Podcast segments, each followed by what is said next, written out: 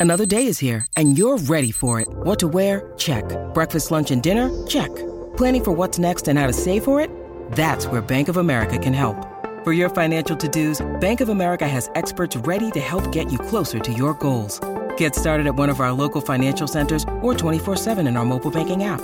Find a location near you at bankofamerica.com slash talk to us. What would you like the power to do? Mobile banking requires downloading the app and is only available for select devices. Message and data rates may apply. Bank of America and a member FDIC.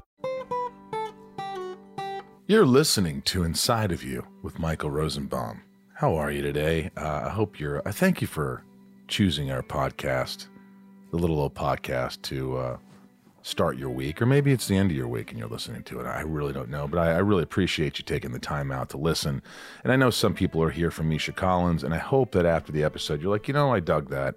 I want to stick around. I'm going to subscribe to this guy's podcast, give it a chance, because I think a lot of times people come Ryan for the guest. Yeah, I would say that's true for a lot of podcasts. Yeah, they, they, I'm, I'm here to listen to Misha Collins, not Michael Rosenbaum, which is fair.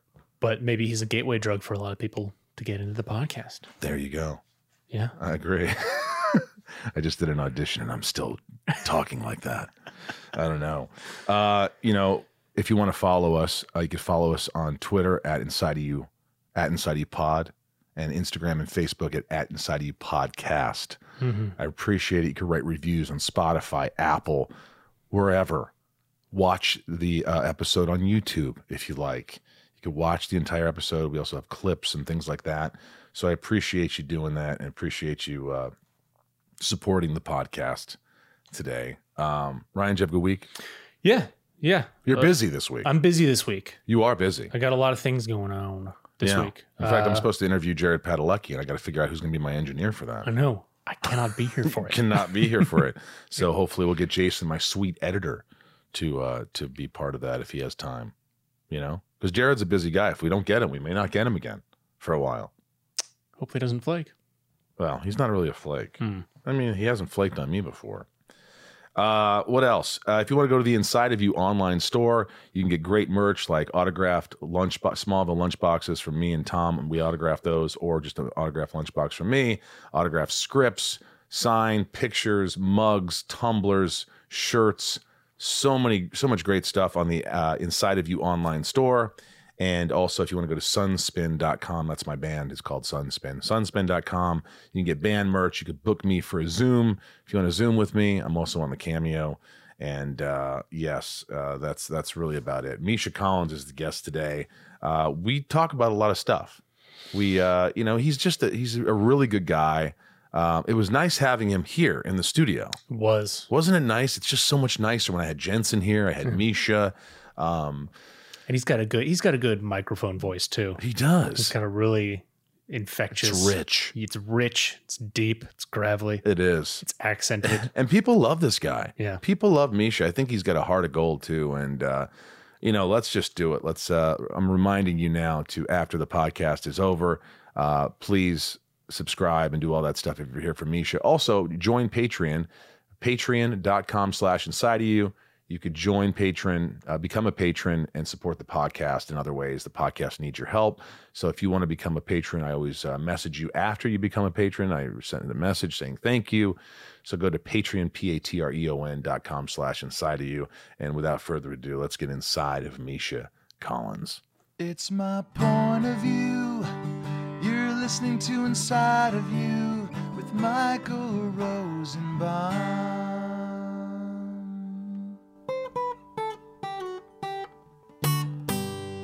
Inside of You with Michael Rosenbaum was not recorded in front of a live studio audience.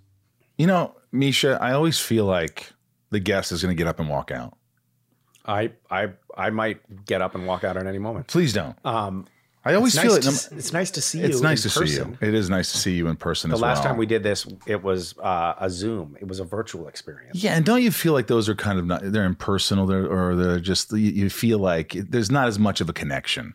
Yeah, it's nice. You get to shield yourself from actually being known by the other person. In this industry, it's always like, "What are you doing?" And people are like, "Oh, I'm doing this, and uh, I got this script going on, and I got you know, and I got this one show, and uh, I'm doing a food show, and I'm doing." You've got all these things going on, but there's something really brave and cool to just go. I don't have shit going on right now. I'm taking care of me. I'm taking care of myself. I want to get, I want to feel good because I read somewhere that, you know, at, at towards the end of Supernatural, like you hit a fucking wall. Like, you know, I, to quote you, it was something like you were deeply fried. I don't know if you said that, but uh, and the net effect of that was that you were really, you weren't really loving anything, dreading everything. Is this true? I don't know about dreading everything, but I I was I mean I think the colloquial term is burnt out. I, um, it was we uh, we were doing a breakneck schedule of fan conventions and shooting on Supernatural.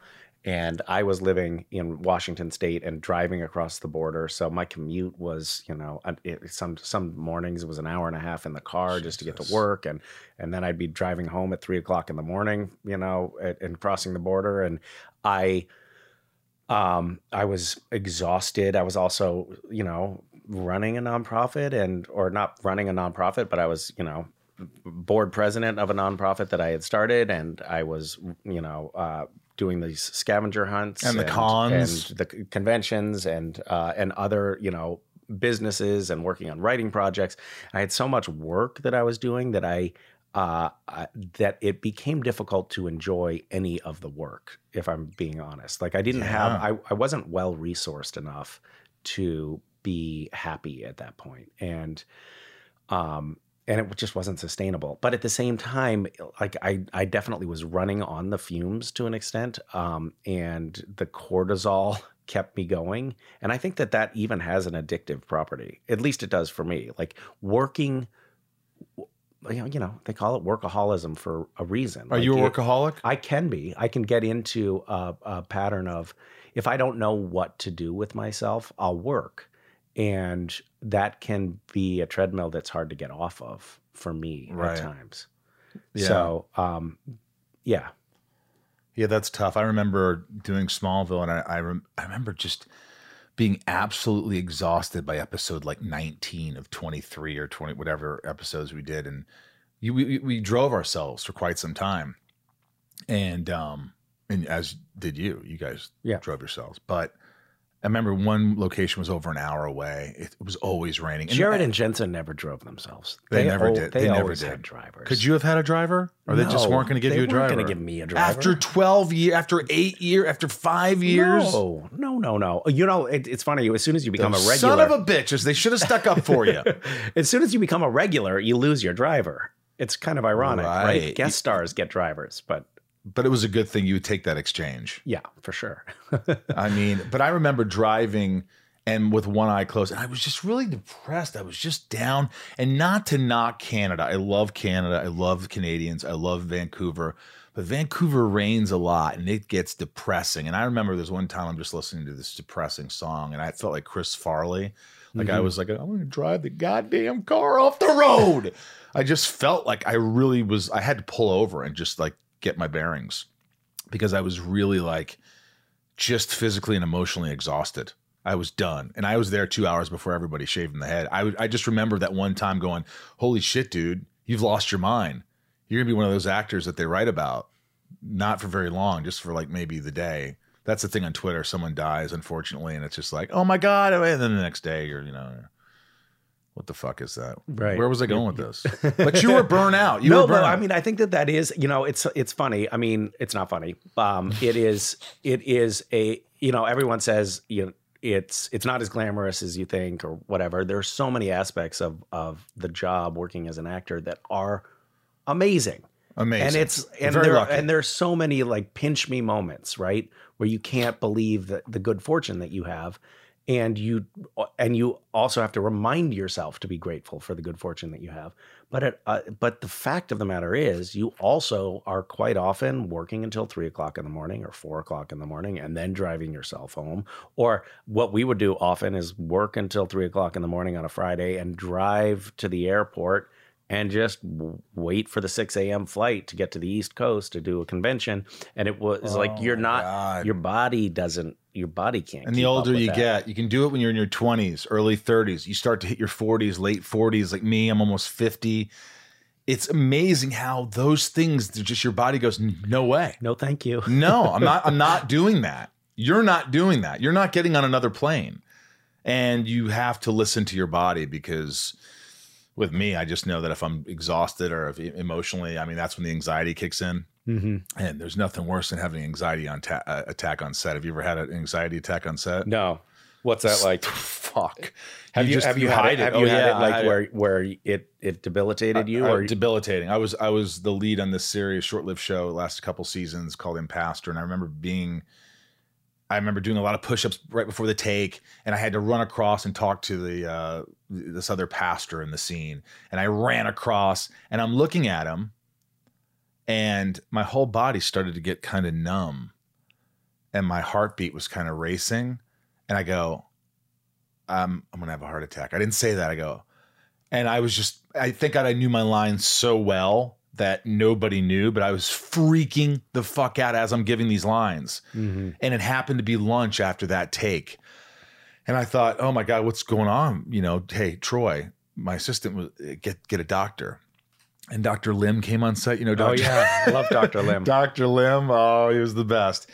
And he came on and goes, um, Michael, um, I'm, I'm checking everything. Everything seems to be. Have you ever had a an anxiety attack? That's a great Dr. Lim impersonation. Does does Dr. Lim know that you impersonate him? I didn't even mean to. I just tried. he speaks so quietly and so comforting. Actually, he is the the nice antidote man. to a panic attack. Just that voice is very Yeah. soothing. So uh, you know, it could be um, uh, you could be having a, but hearing that was terrifying because we had about three episodes left, and I go, "This is going to happen again." You're always anticipating it, and it did happen again in this final sequence.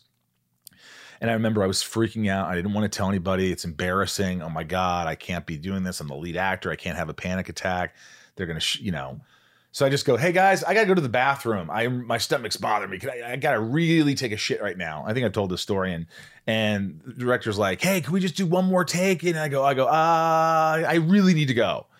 And so I raced to my trailer and I went in there and I'm like a drug addict looking for my Xanax, looking for the pills. Where where are they? Just throwing everything away. My Troy walks in, the assistant, and is like, "You okay?" I'm like, "No, I'm having a panic attack. I'm I'm numb. My, I'm tingling in my arms and my legs. I'm just like it was just sheer exhaustion. It was a combination of not sleeping, stress, and uh, whatever. I, I don't know, being overwhelmed, and it just it is a terrifying thing, and I I refuse to tell anybody. I think now I'm in a place where I would say, "Hey guys, I'm having a little anxiety attack right now.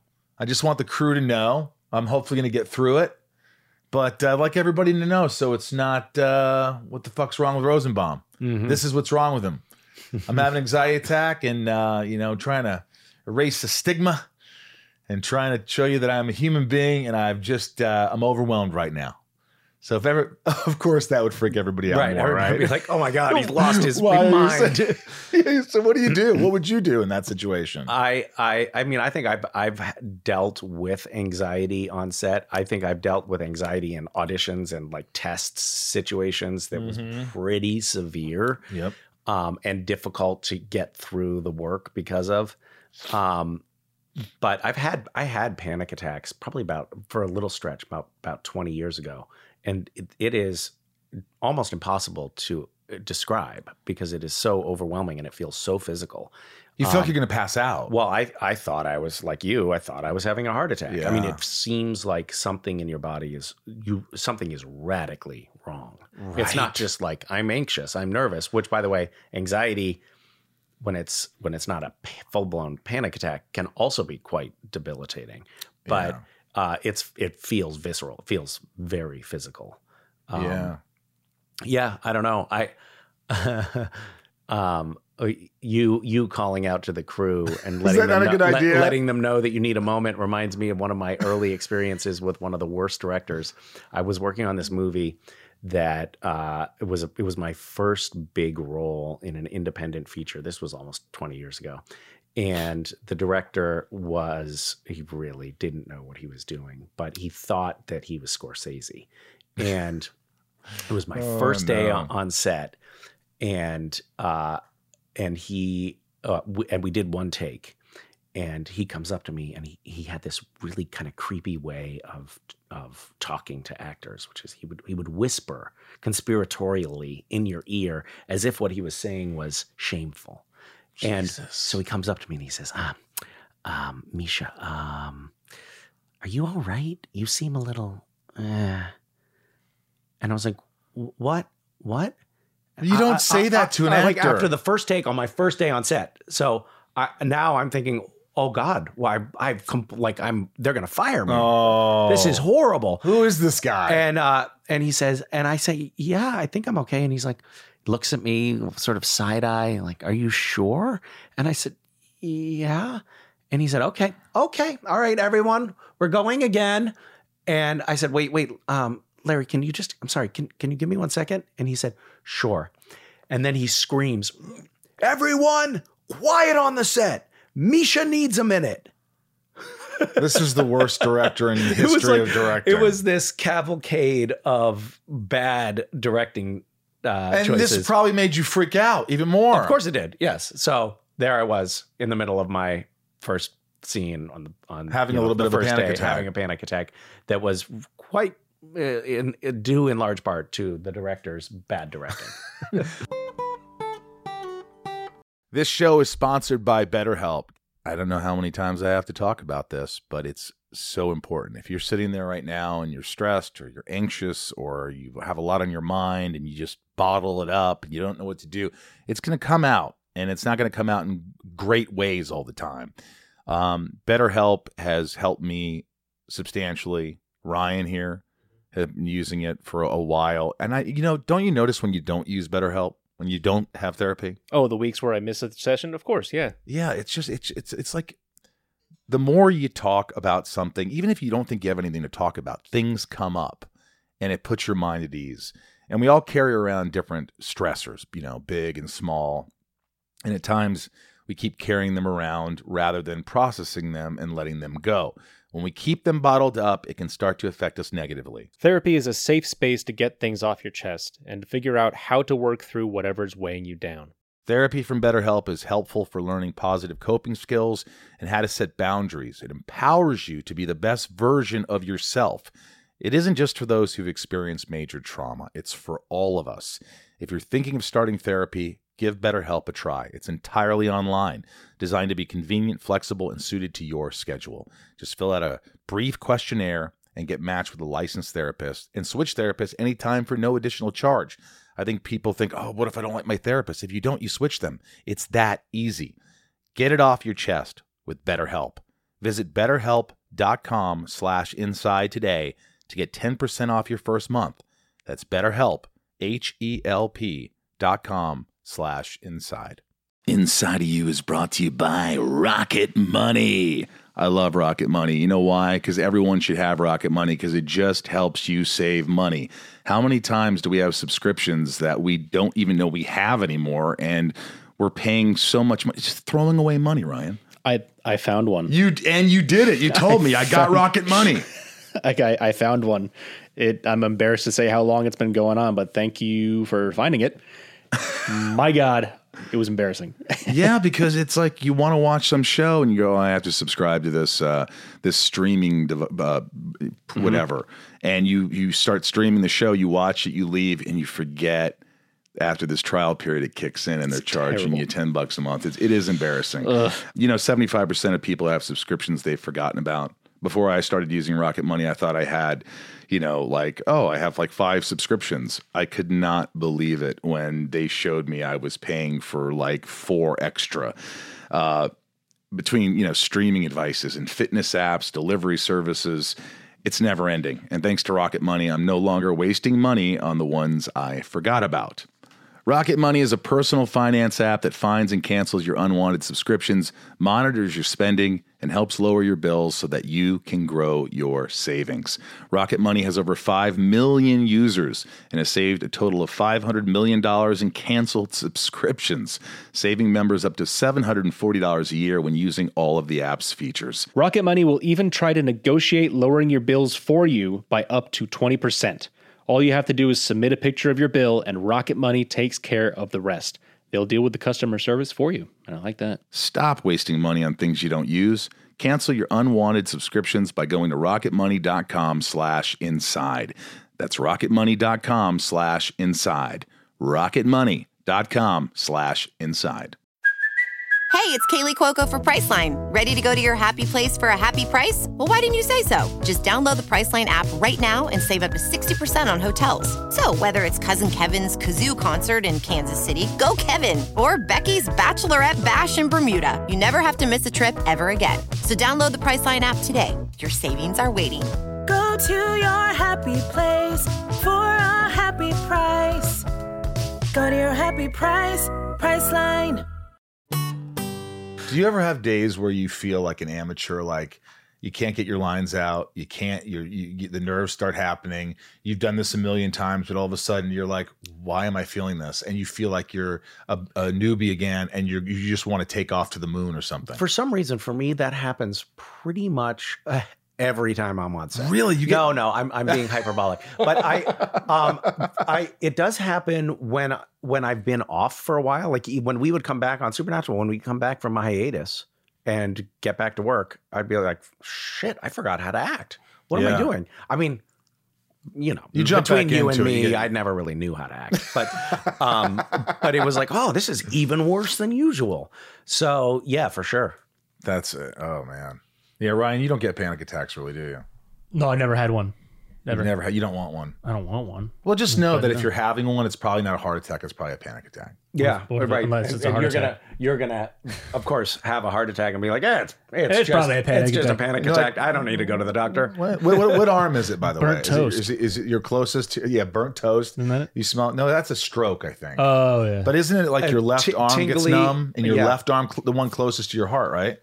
I don't remember. I don't remember either. Yep. Supernatural was in 2021 top streaming programs acquired. It was number seven on all the fucking streamers. I read that stat. Criminal Minds was number one, and I didn't realize anyone was watching that. I know it's amazing. It's like a show that's It's two shows that no one really thinks about anymore. But Supernatural's a, a huge show. I mean, you you said something one time that it's not a Hollywood darling; it's kind of under the radar. But it feels like every time I go on Twitter, even now that the show's over, Supernatural's trending.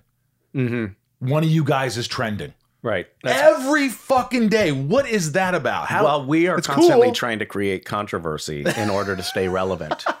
um, so I'm we're we're doing a convention in Texas this weekend, and we all plan to be streaking downtown in Dallas uh, just to get some notoriety on Twitter. You're gonna just get naked Yeah. and do it.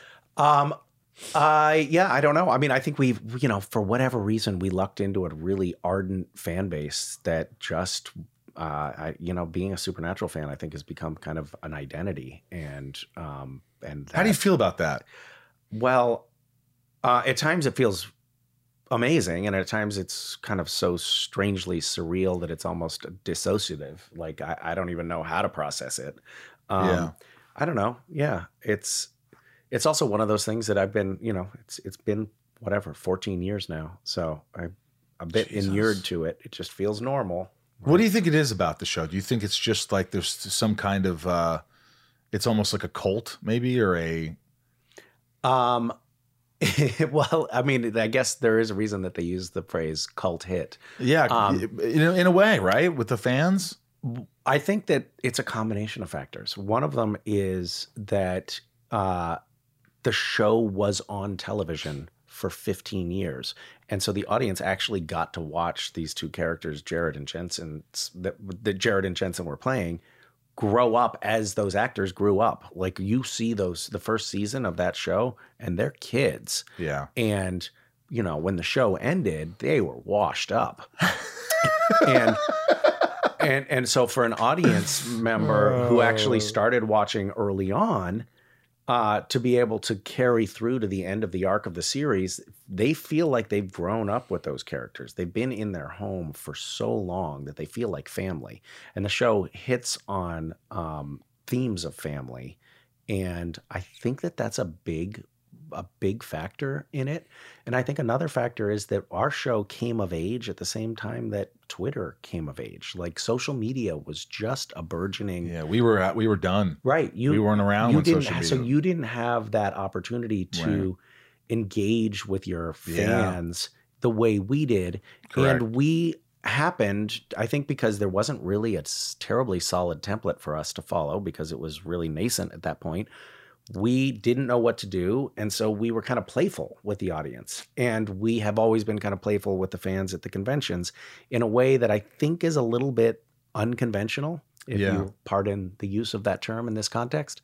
And um, and I think that that we weren't terribly guarded with the fans. We were a little bit vulnerable. We were a little bit open, a little bit open hearted.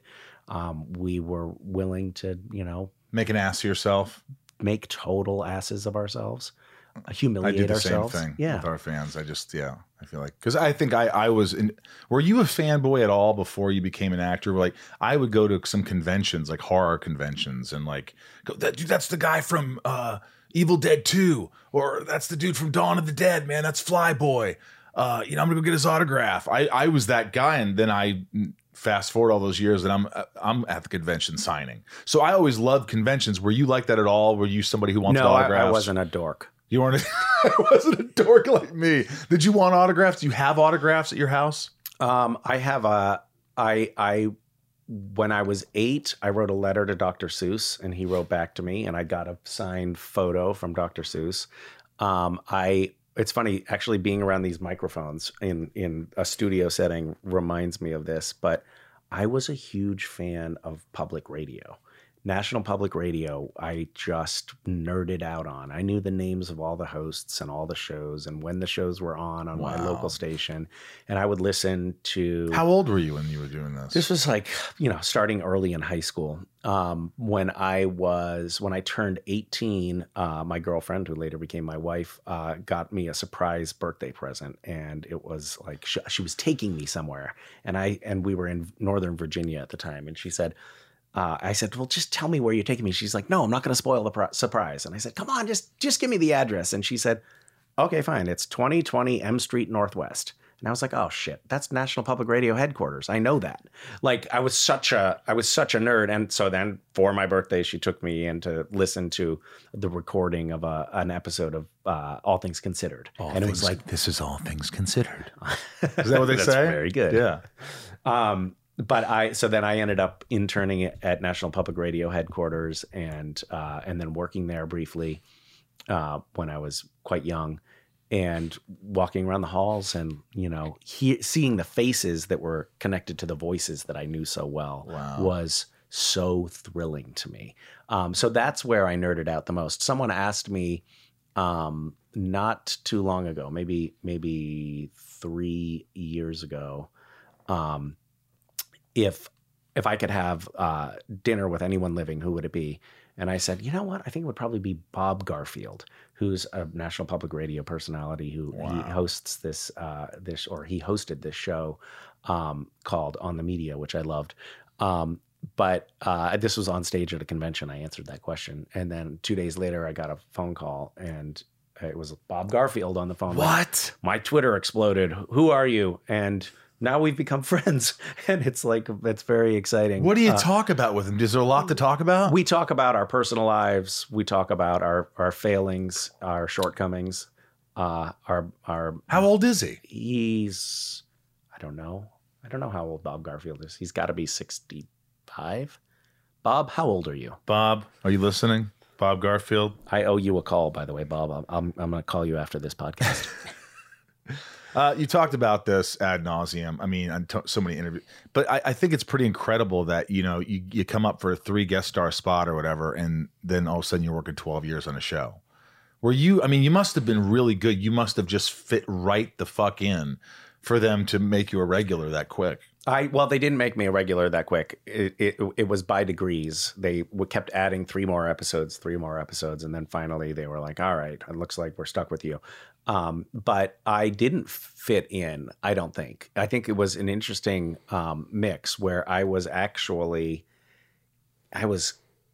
Uh, uh, somehow I was a foil uh, to to Sam and Dean's characters, and and I was different enough that it kind of it filled out the cast a little bit in a way um, that if I when I when I first uh, got on set, I hadn't really watched the show. I was like a kind of lazy guest star actor. I was like, I don't know, nobody watches You're the like show. me. That's what I would have done. I would've cares? watched it. Like Yeah, I, who gives I don't shit? know. I'm I'll be gone. I'll be gone before anyone Yeah. even I- knows that I was here. And so uh, I I knew that I was going to be playing an angel, and so I kind of showed up with this very ethereal, other earth, you know, otherworldly quality. And you added the voice. And I had the voice, you know, the deep voice for various reasons because I thought that was going to be cool. It turned out it was a pain in the ass for, for a long time. But I, um, I we did the first take, and uh, the producer, who was also the director, the executive producer, director Kim Manners, uh, came up to me and he said, uh, "Can you try to do that again, but not not so spooky?"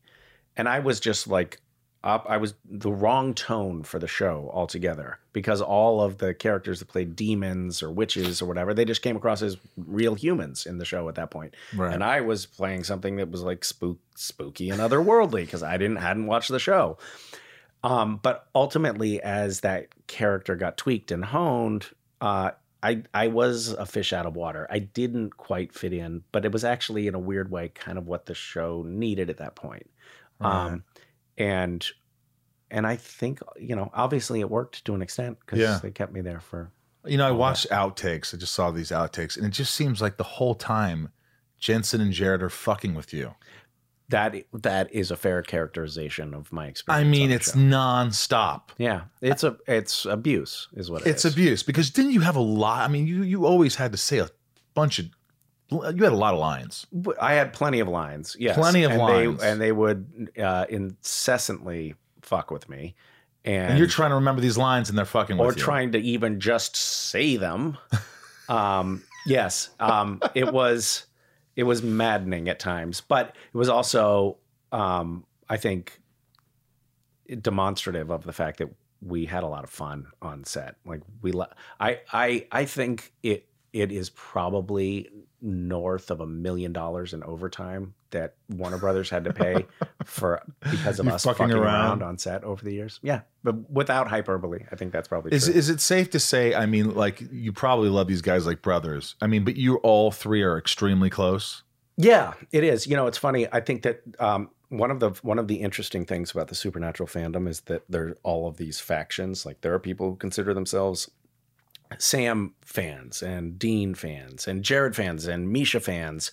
And a lot of times they butt heads. There are, you know, small but vocal minorities of these of the fandom that, like the Jared fans who hate the Misha fans or hate that I came on the show at all, and you know, and You what- have people that hate you. Yes. And and I but I think that there are also small but vocal groups that think that we actors don't get along or that you know there's some feud going on between me and Jared or Jared and Jensen or whatever. And the fact of the matter is we get along great and when we you know hang up or end phone calls with one another we always say love you brother can't wait to see you i mean we're like we really love and care for each other um, but there's this whole narrative. Maybe it's maybe it's the sorry, I keep banging You're the microphone. fine. Maybe it's the fans um, trying to find a way to cultivate some additional drama uh, now that. But the there really isn't any the show- drama to be said. No. You never had a day where you're like, "Oh my god, fuck off." Oh no, no. We've all we we all, all- days. like like like people Like life, real friends. like friends, and like you know, like siblings. We have all, all fought with one another at one point or another, and had like real knockdown, drag out arguments. Really, Um, you but- raised your voice with each other. Yes, certainly. But we also, uh, but that's because we have like a really close relationship, and the the overarching tenor of our friendships is one of friendship and love for sure. What's the biggest fight that you could recall on set that you were just like, "Fuck off"? Like the three, you're just not getting along, or you're, you're not getting along with someone. Do you remember? The, you, I always remember those moments when I flipped out on Welling. I was Uh-huh. directing an episode, and he was going.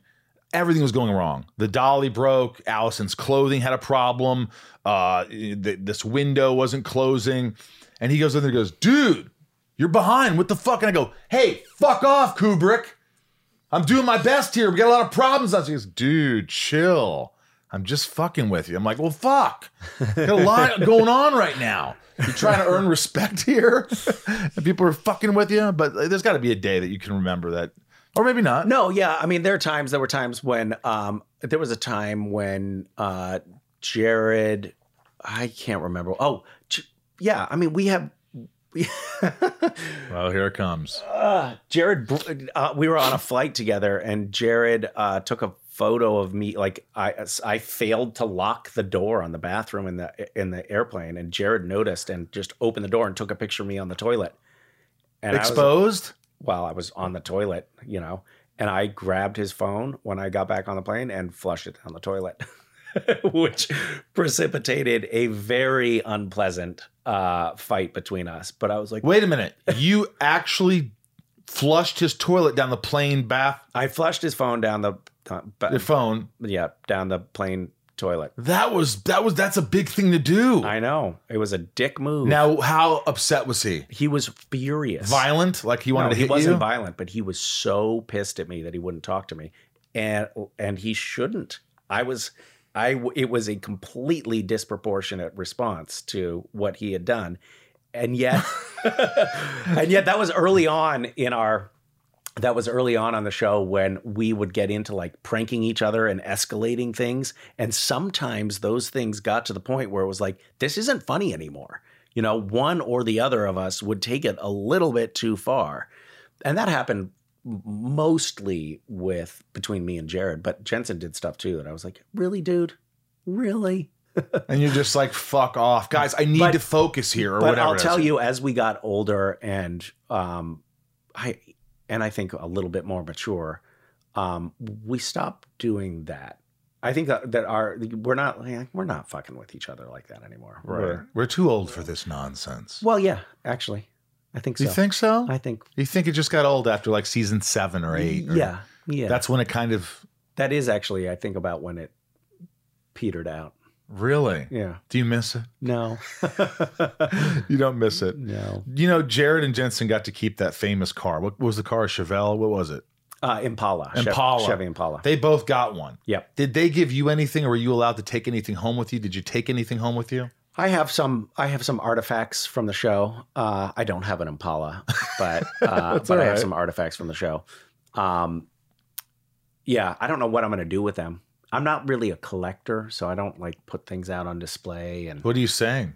uh, I do like your collection of things. I, I, I, I, as I was looking at the baseballs on on your shelf here. Yeah, I like, got baseballs and stuff. It's just like, you know, I figure I could, I could have my office and a podcast room where I could, you know, these are kind of collectibles and things like that. And the rest of the house is just kind of like nice. I like this. I want. You I like wa- this? I, I want to have my house look more like this. you want a studio with What are these? What are these bobblehead things up here? Uh, the little bobbleheads on the shelf? Yeah. Um, those are just like a collection that I have. I mean, you know, free shit or like, uh, yeah, Napoleon Dynamite, Hellraiser, Christmas Vacation, uh, you know, all that shit. And then those, Christmas I have Vacation, puppets. Those puppets. That's a uh, Princess Leia puppet I got in I don't know Australia. That right, that head right there is what I wore in an episode of Smallville. It's called Onyx, where I split in half Good Lex, Bad Lex Oh, really? and I kept that. It was very uncomfortable. Um, and yeah, that's wow. it. You know, I auditioned for that role. Lex You Luthor. auditioned for Lex? Yeah, yeah. You you you beat me out. Oh my god! Yeah. I don't know how I, I still it still amazes me that I got that role. It was it was a lucky day, man. It was one of those days. That's isn't it isn't it interesting how one little thing can change the course of your life so radically? you know, it's just like having that confidence for that one moment in time, and they're like, "That's the guy," and you're like, "What?" I remember my friends going, "Dude, I cannot see you as Lex Luthor. Are you fucking kidding me?" I remember my friend Matt. Uh, when we came out, they had Lex Luthor dolls, and we were. I was having a little gathering, and everybody's laughing, and he turns around and he has the my doll up his asshole. yeah, that that just kind of put me into my place. You know, that put me. that's that's Matt for you, Ballard. You fuck. When you need mealtime inspiration, it's worth shopping Kroger, where you'll find over 30,000 mouthwatering choices that excite your inner foodie. And no matter what tasty choice you make, you'll enjoy our everyday low prices, plus extra ways to save, like digital coupons worth over $600 each week. You can also save up to $1 off per gallon at the pump with fuel points. More savings and more inspiring flavors make shopping Kroger worth it every time. Kroger, fresh for everyone. Fuel restrictions apply. What's up, everyone? It's Reality Steve, your number one source for all things Bachelor Nation and reality TV. Every day, I'm giving you the behind the scenes juice and your info on all your Bachelor Nation stories, and also interviewing some of your favorite reality stars. My name has been synonymous with spoilers, but I'm so much more than that. Give me a listen. The Reality Steve Podcast, part of the Believe Network. Just search B L E A V on YouTube or wherever you listen. Hey, how was it working with uh, Larry King, or being on Larry King's show? That had to be fun because I watched that interview. Um, that that was an. I think I w- that was one of those pinch me moments where I just couldn't believe I was sitting down and talking to Larry King. You know, he's a he was uh, such an icon, Yeah. and for a good reason. He was so easy to talk to. Yeah. He said that you, Misha, had the most questions ever asked on his show, ever, for a guest. Which is probably, I mean, he's had a lot of huge A-listers, like, you know, and he says that you had the most questions. Are you blown away by that? Yeah, I was blown away by that. Again, that was early in the days of social media, right? I think that was, you know, probably a decade ago. Yeah, something like that. Um, and uh, you the Supernatural fans had already figured it out and were already, you know, online and active, and you know, the likes of Oprah Winfrey hadn't yet, you know, developed a, an online uh, Right. social media following. So, yeah, it's strange. Do you still get tons of gifts from fans, or have you said, "Hey guys, please don't give me any gifts. Spend that money and donate to like my charity or something like that"? Do you ever? Oh God, I would never say something like that. I would just- never say something so selfless as that. uh, it's fun. It's funny. I went. Uh, I did a convention in Japan, and uh, have you ever been to? No, Japan? I don't. I don't know if Smallville would be big there. It I, it was such a funny experience because it was like uh, everyone who came up to the to the autograph table brought a gift, Right. and um, and I and I guess it was just it's just a cultural thing. Like you're visiting our co- country, here's a gift, and I I kept on just grabbing the thing and setting it down next to me, and uh, and then some one of the uh, uh, assistants at the convention said. Where would you like the stuff? All the gifts, and I said, "Oh, I don't know. Just uh, bring it up to my hotel room." And I got to my hotel room, I couldn't open the door to my hotel room. There was l- l- it, they had literally filled up the entire What? room with gifts, and it was it was quite fun going through it all. I had my kids. You went through it all. I went through it all, and I had my kids with me, and it was Christmas time. Like it was right before Christmas, so I was like, "Kids, this is Christmas." So we went through this mountain of gifts from Some really great Japanese gifts? Some really great, like there were some GoPros and things like that in there. What? But Never got a GoPro. but the amazing thing was then the next year at Christmas, my kids were young at the point that point. They were like, "Dad, can't wait for Christmas and all the gifts." And I was like, "Oh no, no, no, no, no. That's not how it's going to be. that was just a one-off, kids." So now they're forever disappointed with the holidays. Wow. And so you don't just say, you know, hey, I thank you for all the gifts, but you really don't because you probably get gifts every convention you go to. You'll go to Texas and you'll get tons of shit, right? Um, yeah, although uh I think over yeah, I don't know, I don't know. I, yeah, I, the, the conventions now do tell people not to give gifts. So Yeah. we, we don't get we don't get that. I got Much you stuff. know this. My friend Leah and Kristen made me a a pillow with every guest I've had on the podcast. Oh, well that's then- very sweet. Right? Isn't that nice? I, I use Yeah. it, and then they gave me another one. So it's 'Cause two you have- pillows, two pillows filled You're with gonna all my. Yeah. you're, soon you will need another pillow. yeah, I think yeah, I've had. I, I just I think I just had my two hundredth. Oh my god. It's a lot. Yeah. it's a lot of people. Like I never thought I would be doing this either. I just was like, I I, I can't do this. I'm not. No one who wants to listen to me, and most people don't. But um, are you are you talking? Who are you ta- talking to primarily? I, I I don't listen to your show on the regular. I just listen to, to when I'm on it. Um, who do I what? uh, who who do you interview? Is it is it other actors? Uh, you know, mostly, anywhere from or- like Bob Odenkirk to to Kiefer Sutherland to uh, Jennifer Yeah. Love Hewitt, Jensen So- was just but on. it's mo- mostly mostly actors. actors, Yeah. directors, that kind of thing. Um, occasionally, I'll have an athlete on or a rocker. You know, I had Richard Marx on, who's a friend, and like, Uh-huh. you know, so it's fun. It's fun to kind of you know talk to these to these folks and get to know them. But you know, I as much as like you know in passing, we'll like, hey Misha, yeah, I kind of know Misha through Right. you know, and we've seen each other. But to me, this is pretty cool because you throw on some headphones, and for an hour, I learn a lot about you. You know, I get to know you a little bit more, and like you know, it's it's it's an opportunity for me to really listen because I'm a. I, it's hard for me to listen. Mm-hmm. I, if you take these headphones off and we're out there, I mean, I'll listen to you, but I'll, I'll sometimes I'm, I'm a scatterbrain, little ADD. But this forces you to kind of just like Yeah. zone in. I just did this um, uh, series for PBS called Road Food. Yeah. And we tra- Jensen said to ask you about that. we traveled around the country um, talking to I mean, honestly, we were using food as a as a window into worlds. So we're looking at little, you know, regional dishes, uh, you know, gumbo in Louisiana, for example, and we're using that as a as a window into worlds where we'll, I'll sit down and literally break bread with people and talk to them about their lives and world. But it was actually really fascinating because it was an excuse, like you're saying, an excuse to sit down and listen to people and talk to people and get to know them that I wouldn't otherwise have sat down with. There just wouldn't have been occasion, but I also wouldn't have, I just wouldn't have made the space and time for it. Yeah. And so when you slow down and you give some time and That's it. attention and you actually let yourself be present with someone, it's kind of remarkable. Like I gleaned these little pearls of life wisdom from the guy who ran the little tortilla factory Sure. in Brownsville, Texas. Um, or you know, the, or, or the mayor of Tangier Island uh, in in the Chesapeake Bay. All of these individuals that I would never have talked to um, were willing to just open up, and it was lovely. It was Yeah. really fascinating. I actually feel like I learned about the human family through that experience. That's amazing. And I feel I feel the same way. I think you nailed it. I think, you know, sitting with someone, there's like little morsels, little things that you've said, little things that other guests have said, which sort of help me or they help other people who are listening. It's just like a candid conversation, open, and I kind of just th- you know throw shit at you, and I, I find it to be fun. I I, I, was going to quit many times.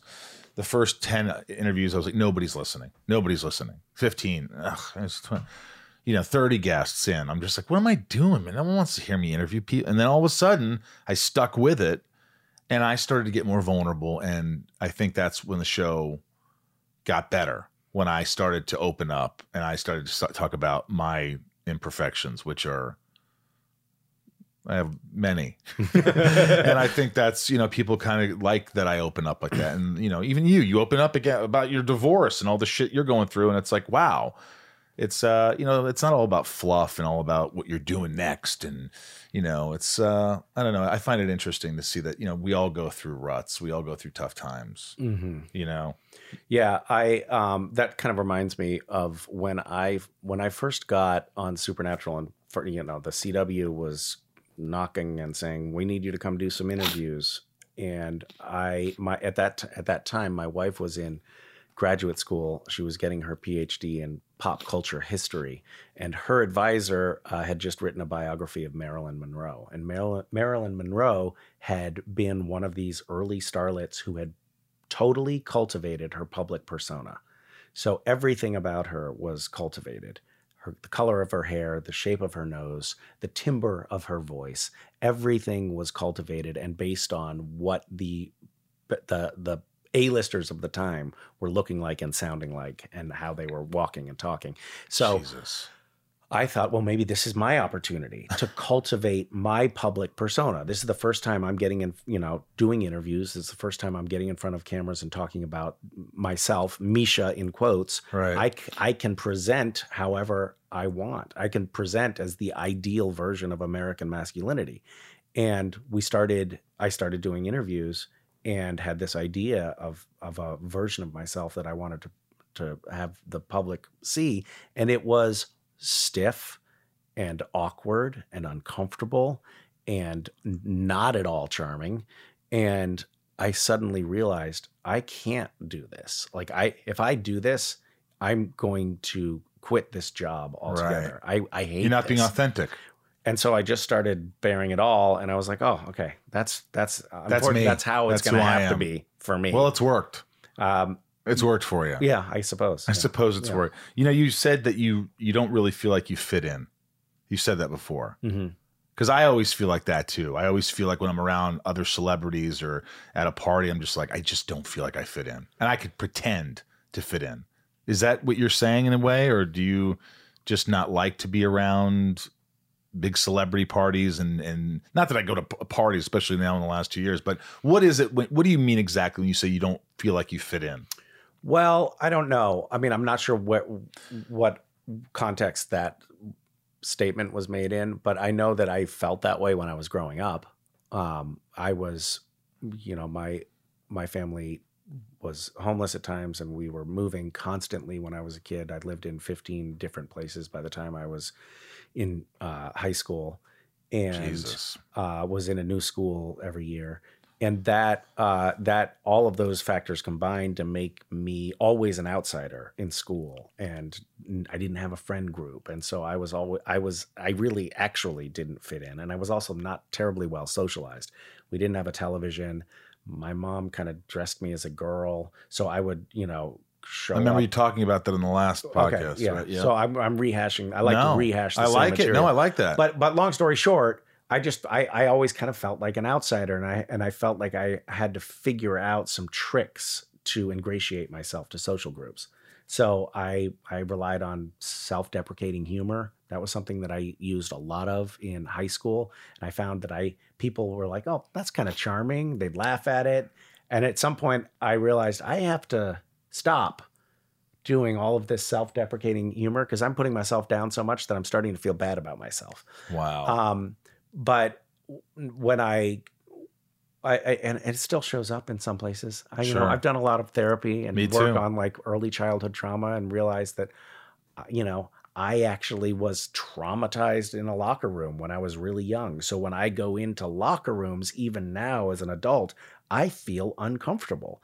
And that played out in in high school and college. Like I didn't really want to be involved in organized sports because I didn't want to be in locker rooms and I didn't even realize that was happening, you know? But I was like this this isn't I don't fit in here. right. So as I get older, I'm starting to find that I'm a little bit more comfortable in my own skin. Like I feel like I fit in inside me, if you know, to to Yeah. uh, plagiarize your podcast uh, title. Inside you. Um, but I, but I, you know, as I'm getting more comfortable in my skin, I think I'm a little bit less concerned with whether or not I quote fit in or not, and I'm and I'm more okay being whatever kind of peripheral outsider I am, and and uh, as a consequence, I do feel more comfortable in you know most social situations now. I'm not as like I'm not watching myself to to figure out whether or not people are okay with how I'm behaving. Yeah. Am I cool much. enough? Am I? I don't am really- I fitting it? You don't really give I a don't shit. really care. it's taken. anymore. It's taken years though to probably get there. Yeah, it Right? has. Yeah.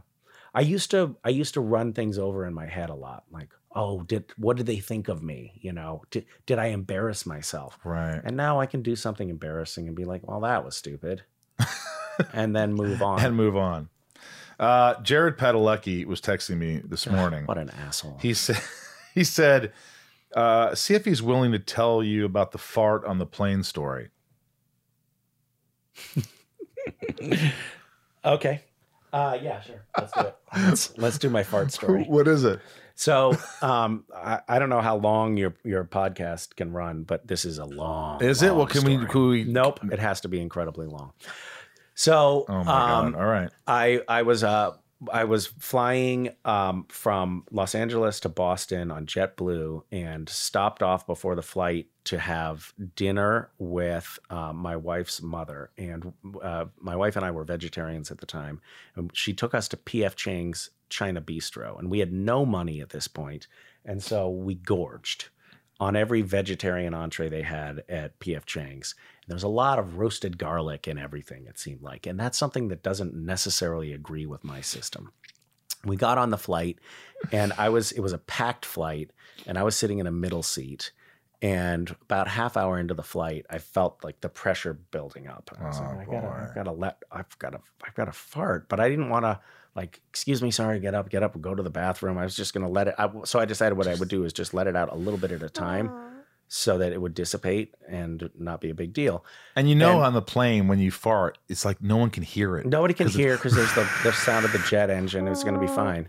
Yeah. So anyway, I I endeavored to let it out a little bit at once, but unfortunately, I don't know, pressure change or something. It, it all came out at once, and just the fart, just just the fart came out, and uh, and there was a guy sitting behind me um, who fainted from And- your fart. yeah, and his uh, his girlfriend called the flight attendants over and said, uh, "Mike, you know, he, he's pat. They they came, they administered oxygen, they they resuscitated him." And she said, "Somebody, somebody has gas." And the flight attendant said, "No, no, ma'am, that's not possible. Uh, all of the all of the fuel is stored on the wings. There's nothing. None of the none of fuel, the fuel could come into the No. fuselage at all. It's not possible." And so they all let it go. I I fell asleep. I I woke up. Uh, it was about an hour later, and I had to fart again. And I thought, oh, I'll just just a little bit at a time. Again, I farted. Again, the guy faints. Again, they administer What? oxygen. And again, his girlfriend says, somebody has gas.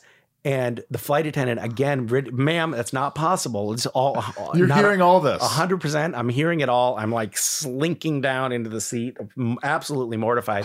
And the woman sitting next to them in that in the row said, so they say, no, ma'am, it's not possible for there to be a gas leak. And the woman says, no, it's not a gas leak. Somebody has to go to the bathroom. and so we land the plane.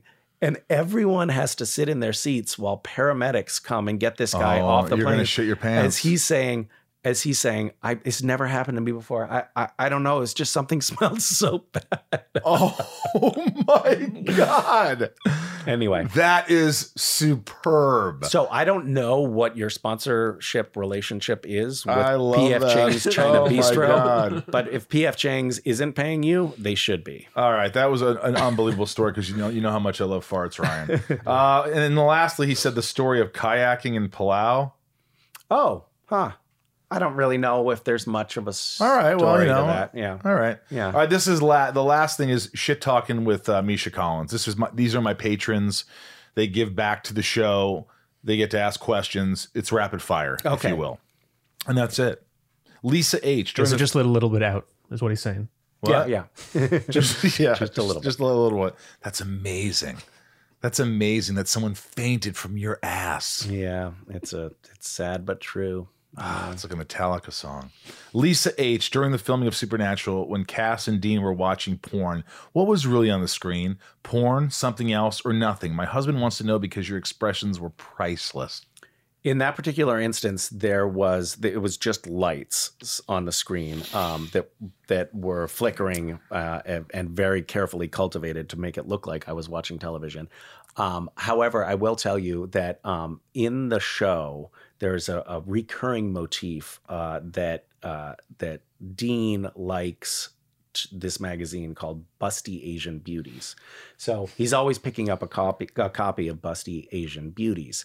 And I went there was a an episode where my character was in a convenience store shopping and there they had on the of course on the magazine rack were copies of Busty Asian Beauty Beauties.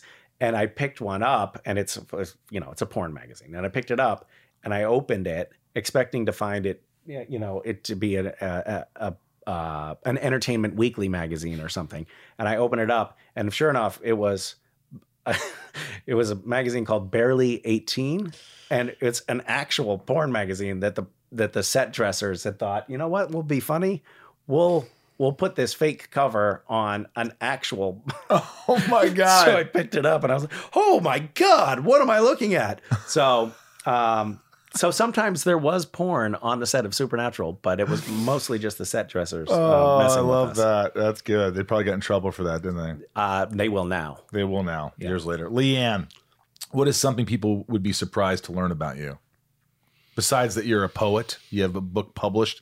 New York Times best list. Is that correct? Yeah, I got Fuck, it. dude. Yep, yep. I got New York Times best-selling poetry book, which is, I think, not, not a lot of people can say that because not a lot of books of poetry sell. Um, I was pretty excited about that. Um, I am. I would say that I I consider myself an introvert. I don't think a lot of people know that or would say that about me. I could see that. um, but I'm fairly introverted. Hmm. Are you sort of quiet at home? You sort of like in your own head. You kind of, you know, No, you're not very animated. No, that, that- I can be animated and boisterous, but I also have a tendency to want to recharge on my own. So, you know, I don't spend a lot of time hanging out in the green room. Right. I- you don't care I- about other actors and talking to them. Precisely. yes, I know. Nancy D. Well, now that you're a New York Times best-selling poet, can we expect a follow-up collection? I don't know, but that is a um uh it's something that I'm percolating on to to recycle a word from earlier in the Yeah, podcast. percolate's a good word. Um, I, uh, I, I- I wrote my book of poetry over the course of like 20 years and, um, and definitely was not thinking of a follow up volume.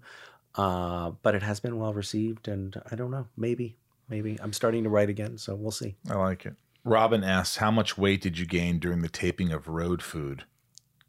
I am am sh- shocked to announce that I just went to the doctors and I had high cholesterol, and now I have moderately high cholesterol, which is slightly less cholesterol. Moderately. and and road food was a lot of greasy and fried food. So I don't know what happened, but somehow somehow I got healthier over the course of it. I- I Oh, don't you got healthy healthier. over the course of it. Yeah, I don't know what happened. I can't explain it. That's amazing. What was the best thing you ate on the road? I'm curious. Um, I I liked the Viet Cajun crawfish. It was pretty delicious. Yeah. I'm allergic to that. Are you? I think I'm allergic to shrimp, so probably yeah, not. you're not gonna be I shouldn't eating have that. crawfish. For sure not. Yeah. Yeah. Hmm. Hmm. I miss it. What makes it Viet? Well, what was it? It What's was like com- it the was a combination of spices. It was like Cajun Mhm. Cajun crawfish, but then they infused it with some Vietnamese spices and sauces that were a secret, hungry now. A secret, so they Sounds wouldn't good. They am. wouldn't I'm tell me very what it was. Uh, Yavor, what is the most memorable memorable day of your life? That's a, that's a tough one. The most memorable day of your life. Why don't we say besides your children being born? I uh there there certainly I don't know even know how to quantify most memorable. Um I I don't have a certain day that I rehash in my mind more than others. I'm not someone who d- spends a lot of time reflecting on the past. Um I I have for some reason I'm just to randomly select a memory that's popping out for me. I remember when I was um, four years old, I was sitting on this uh, horse fence, and a tractor came down the road in front of the fence. And I remember thinking, well, uh, that's it. I've seen a tractor so many times now that this is no longer interesting. Three years old was the best age. From now on, it's all downhill and I, I very, I have this very distinct recollection of that framing of new experiences when I was four years old. So that is memorable. Wow. Yep, that was my. I it was the moment that I realized that I had peaked. You when I was peaked at four. four. Yeah. Laura W., if you hadn't gone down the path of acting, what do you think you would have ended up doing? I'm going to guess politics. I, you know, it's interesting. I thought I was going to go into politics, and then I course corrected somewhere along the lines. And I actually think I would have been an artist of some sort.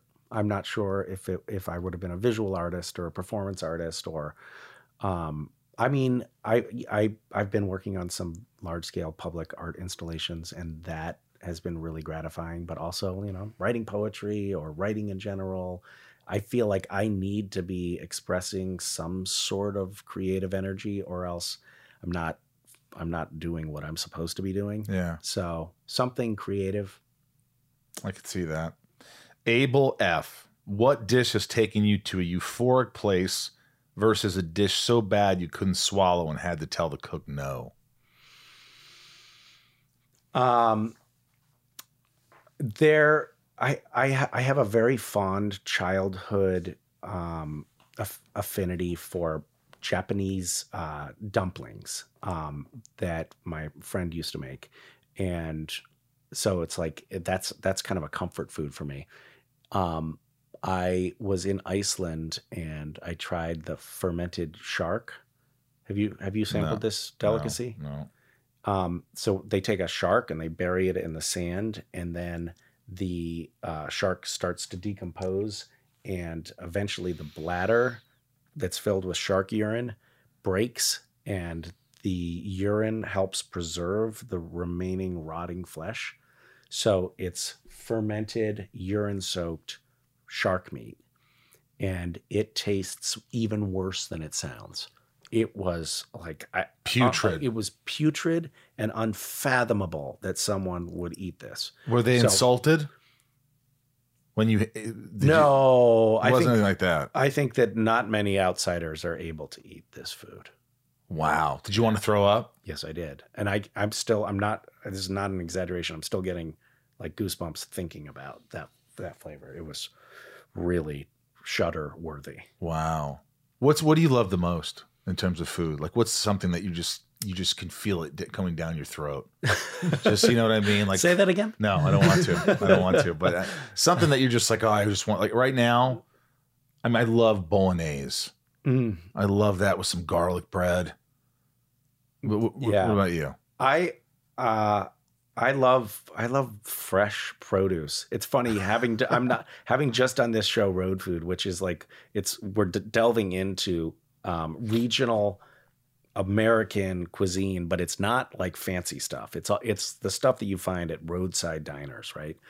And it's very heavy and it's very salty and it's very greasy and it's very bacon laden. And uh, having finished that show, I'm like, I want I want a fresh tomato with maybe a salt shaker, and that's it. You know, um, yeah. Are you are you one to drink sodas and are you pretty healthy? I'm You- pretty healthy. salads. You A look lot of salad. right because I just started that for the new year. More salads, no sodas, no cookies, no chips at night, less popcorn. Trying to eat healthy. I, I'm glad that you haven't cut the popcorn out altogether. though. Yeah, I've You're had like- popcorn twice this year, Oh. and uh, but you know you got to have some vice. I've quit a lot of vices. I stopped this vaping bullshit. Oh, you were vaping? I was vaping a lot, occasional smoking, and I'm like, what are you doing?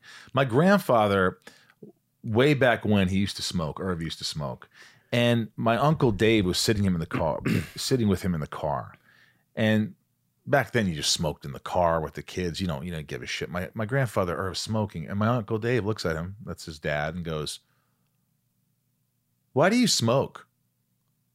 And he looked at Dave and goes, "I don't know." And he quit that day. He had no reason. He had no answer for him. He goes, "I Huh, I, I don't. that's amazing. I don't know," and he just quit.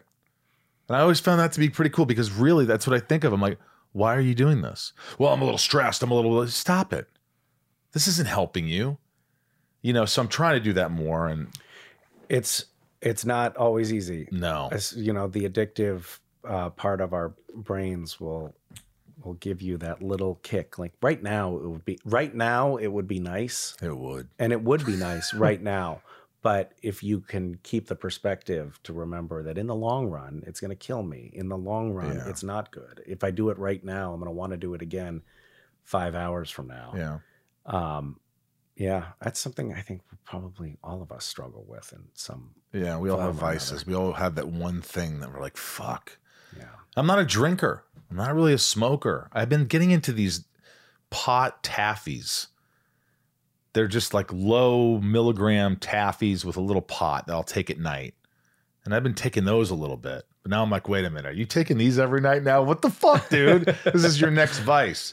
All right. So you said you're working on you right now. You're taking some time off. You're just, you're not in the middle of working on something right now. Right now, it's taking care of Misha time. Yeah, that's right. Uh, that sounds good. And Yeah. you can continue that for a little while until you're ready for the next step. Yeah.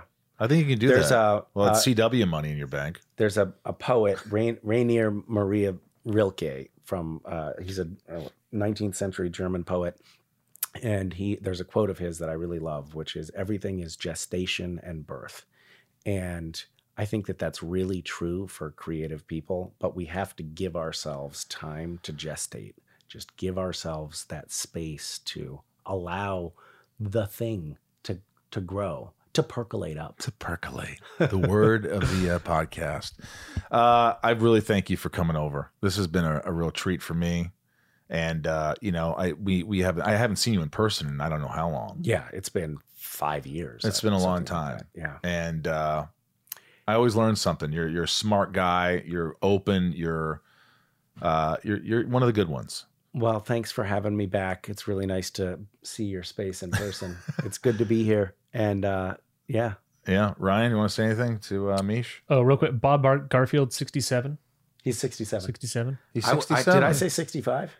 You did say sixty-five, yeah. God, that was pretty close. I had to Google it. But, you know, he looks much younger than 67. Oh, also, what uh, did Dr. Seuss write you a poem? No, he didn't. Damn. Yeah, I wish. that would have been cool. I also huh? wish I still had the signed photo, but I lost it somewhere along Damn. the line. Yeah. Damn it. All oh, right. Oh, well. All right. Take care. I love you. Bye. You know what was great? It was him talking about these stories. You know, the farting on the plane. One of my favorites. Oh, ah, that was a good story. You know, any any time we talk about farts in a plane, You love a good fart. I'd rather farts in a plane than snakes. you know, I mean, if you're going to ask me, I mean, I think an ultimate night- nightmare would be farting snakes oof, Farting snakes on a plane? brutal, brutal. with their Uh, diets.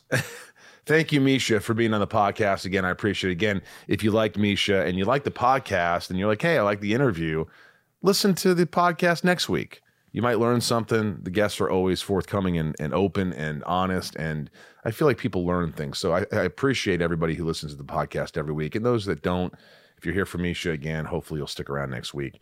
Um, also, join Patreon if you want to support the podcast. Keep it going. Without the patrons, I don't think I could do this podcast. Patreon.com slash inside of you. I'll write a message right after. Also, the Inside of You online store. Uh, great merch, tons of Smallville stuff, tons of uh, Inside of You merch. And uh, if you want to go to sunspin.com, my band is Sunspin. You could book me for a Zoom. Uh, you could buy Sunspin sweet swag, sweet swag, hats, shirts, whatnot. Uh, and uh, what else? You could also, oh, make sure you follow us on all the handles. And what are those handles again, Ryan? At Inside of You Pod on Twitter, at Inside of You Podcast on Instagram and Facebook. That is absolutely correct. And please leave a review. You don't know how much it helps to leave a review. Spotify, Apple, YouTube. Subscribe everywhere. Support the pod. That's all I'm going to say. I appreciate everybody today and my top tier uh, patrons. Um, you know these these are the folks that I'm about to read their name. This is one of the perks where I read off their name at the end of every podcast and they really help the podcast in so many ways. They give back. So thank you to all these people. Here we go. Nancy D, Leah S, Sarah V, Little Lisa, Yukiko, Jill E, Brian H, Nico P, Robert B, Jason W, Kristen K, Amelia, Oh, Allison L, Raj, C. Joshua D, CJP, Jennifer N, Stacy L, Jen S, Jamal F, Janelle B, Kimberly E, Mike E, L, Don, Supremo. 99 more, Ramira, Santiago M, Chad W, Leanne P, Janine R, Maya P, Maddie S, Belinda, N. correct, Chris H, Dave H, Spider Man, Chase. Sheila G. Brad D, Ray H, Tabitha T, Tom N, Liliana A, Talia M, Betsy D, Chad L, Rochelle, Marion, Meg K, Trav L, Dan N, Big Stevie, W. Angel M, Rhiannon C, Corey K, Super Sam, Dev Nexon, Michelle A, Jeremy C, Andy T, Cody R, Gavin Nader, David C, John B, Brandy D, Yavor Camille. Camille. Don't know, Don't know that I one. don't know that Take one. a guess. Camille Take a guess. S. Correct. the C. correct. Joey M. Willie F. Adelaide N. Omar I. Lena N. Design OTG. Design OTG. Eugene and Leah. Chris P. Corey. Patricia. Heather L. Jake B. James B. Bobbit. Ed A. Ed A. Abol F. Joshua B. Tony G. Sean R. Megan T. Mel S. Orlando C, John B, Caroline R, Darren B, Rob E, Paul C, Christine H, Christine S, Christine S, Sarah S, and Eric H. Without these folks, I don't know what the podcast would do. We'd suffer. we uh, love all your help, all your um, positivity, and your support. So patreon.com slash inside of you. Thank you, everyone. a lot of great stuff going on, stuff that I can't really talk about just yet, but soon we're working on a new project and you guys will hear about it probably in the next month, I'd say. Probably in the next month.